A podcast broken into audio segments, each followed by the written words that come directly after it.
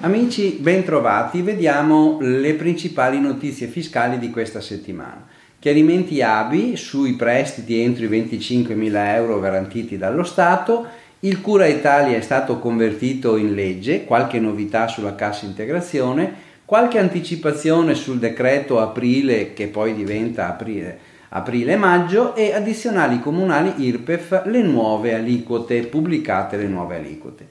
Vediamo intanto i chiarimenti ABI sui prestiti entro i 25.000 euro garantiti dallo Stato. Ha emanato appunto l'ABI un comunicato in cui ha informato che le somme ricevute dalle piccole e medie imprese, persone fisiche esercenti attività di impresa o professioni, la cui attività sia stata danneggiata dall'emergenza, come prestiti garantiti dallo Stato fino a 25.000 euro e accesi ai sensi del decreto liquidità non possono però essere utilizzate per coprire altri finanziamenti preesistenti di cui l'impresa già beneficiava. Il divieto di questa compensazione comprende anche l'utilizzo per ridurre un'esposizione preesistente sul conto corrente e riguarda chi si avvale della sospensione prevista dall'articolo 56 del decreto 18, decreto cura questo perché è previsto l'obbligo di rimborso dei prestiti a partire dai 24 mesi successivi alla loro accensione.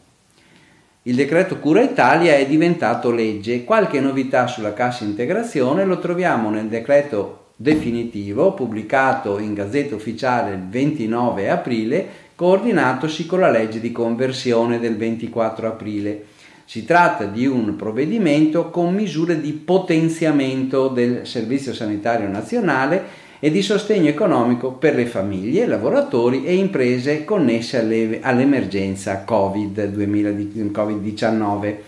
All'interno del decreto Cura Italia sono confluite le norme dei due precedenti decreti varati ai primi di marzo, al fine di avere un unico testo di riferimento per fronteggiare l'emergenza sanitaria.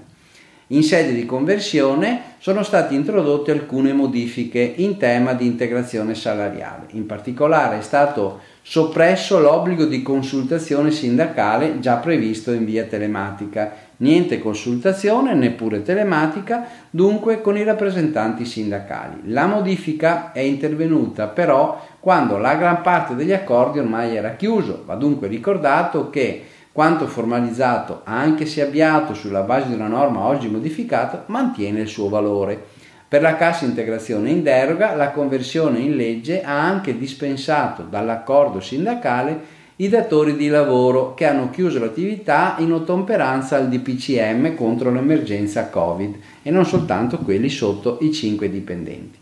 Ancora la legge di conversione ha inserito ulteriori 12 settimane di trattamento di integrazione salariale per le aziende situate nelle ex zone rosse dell'Odigiano, Avò e Avò Euganeo. 4 settimane per i comuni delle regioni Lombardia, Veneto ed Emilia Romagna, eccetto quelli già citati. In ultimo, la modifica prevede che i datori di lavoro che stanno usufruendo degli ammortizzatori sociali possano rinnovare o prorogare i contratti a termine che giungono a scadenza nell'emergenza in deroga a quanto previsto dalla legislazione vigente. Anticipazione sul decreto aprile che è slittato a maggio. Il Consiglio dei Ministri previsto per venerdì è stato annullato e dunque bisognerà attendere la prima settimana di maggio. I contenuti sono stati però oggetto di audizione del Ministro dell'Economia Gualtieri in Parlamento. Le novità annunciate eh, riguardano il rinnovo della sospensione e delle semplificazioni e agevolazioni già previste, l'incremento del credito d'imposta per sanificare gli ambienti di lavoro e l'acquisto di mascherine, la proroga del periodo transitorio dello scontrino elettronico, il rinvio degli adempimenti per piccoli operatori, la revisione del sistema ISA 2020 in relazione agli effetti dell'emergenza, l'esenzione IVA per i dispositivi sanitari di protezione individuale, mentre per quanto riguarda il pacchetto del lavoro si prevede la conferma della cassa integrazione coronavirus, il rinnovo del bonus 600 euro per lavoratori autonomi e partita IVA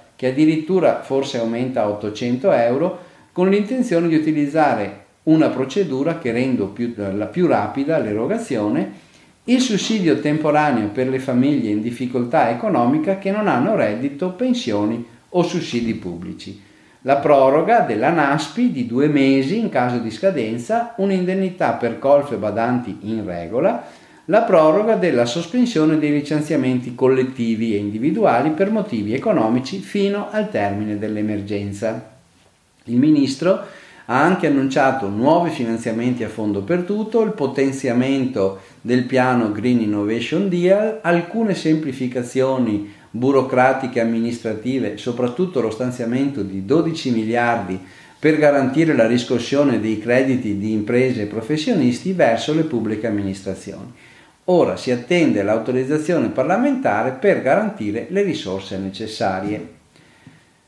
Altro argomento addizionali comunali. IRPEF pubblicate le nuove aliquote. Sono disponibili sul sito dell'Agenzia le aliquote relative alle addizionali comunali che i contribuenti potranno utilizzare per determinare le quote aggiuntive dell'IRPEF per il calcolo della prossima dichiarazione dei redditi delle persone fisiche, del saldo imposte 2019 e dell'acconto imposte 2020. Attingendo dalla tabella che trovate allegata al sito dell'Agenzia dell'Entrata, è possibile fare un aggiornamento delle aliquote o delle esenzioni tenuto conto di quanto deliberato dai comuni e quindi eventualmente del cambiamento da loro apportato. Tenete conto anche delle informazioni fornite dal Dipartimento delle Finanze. La modalità online, anziché l'inserimento nei modelli dichiarativi, facilita l'aggiornamento continuo delle aliquote. Bene, vi auguro buon lavoro e buona settimana.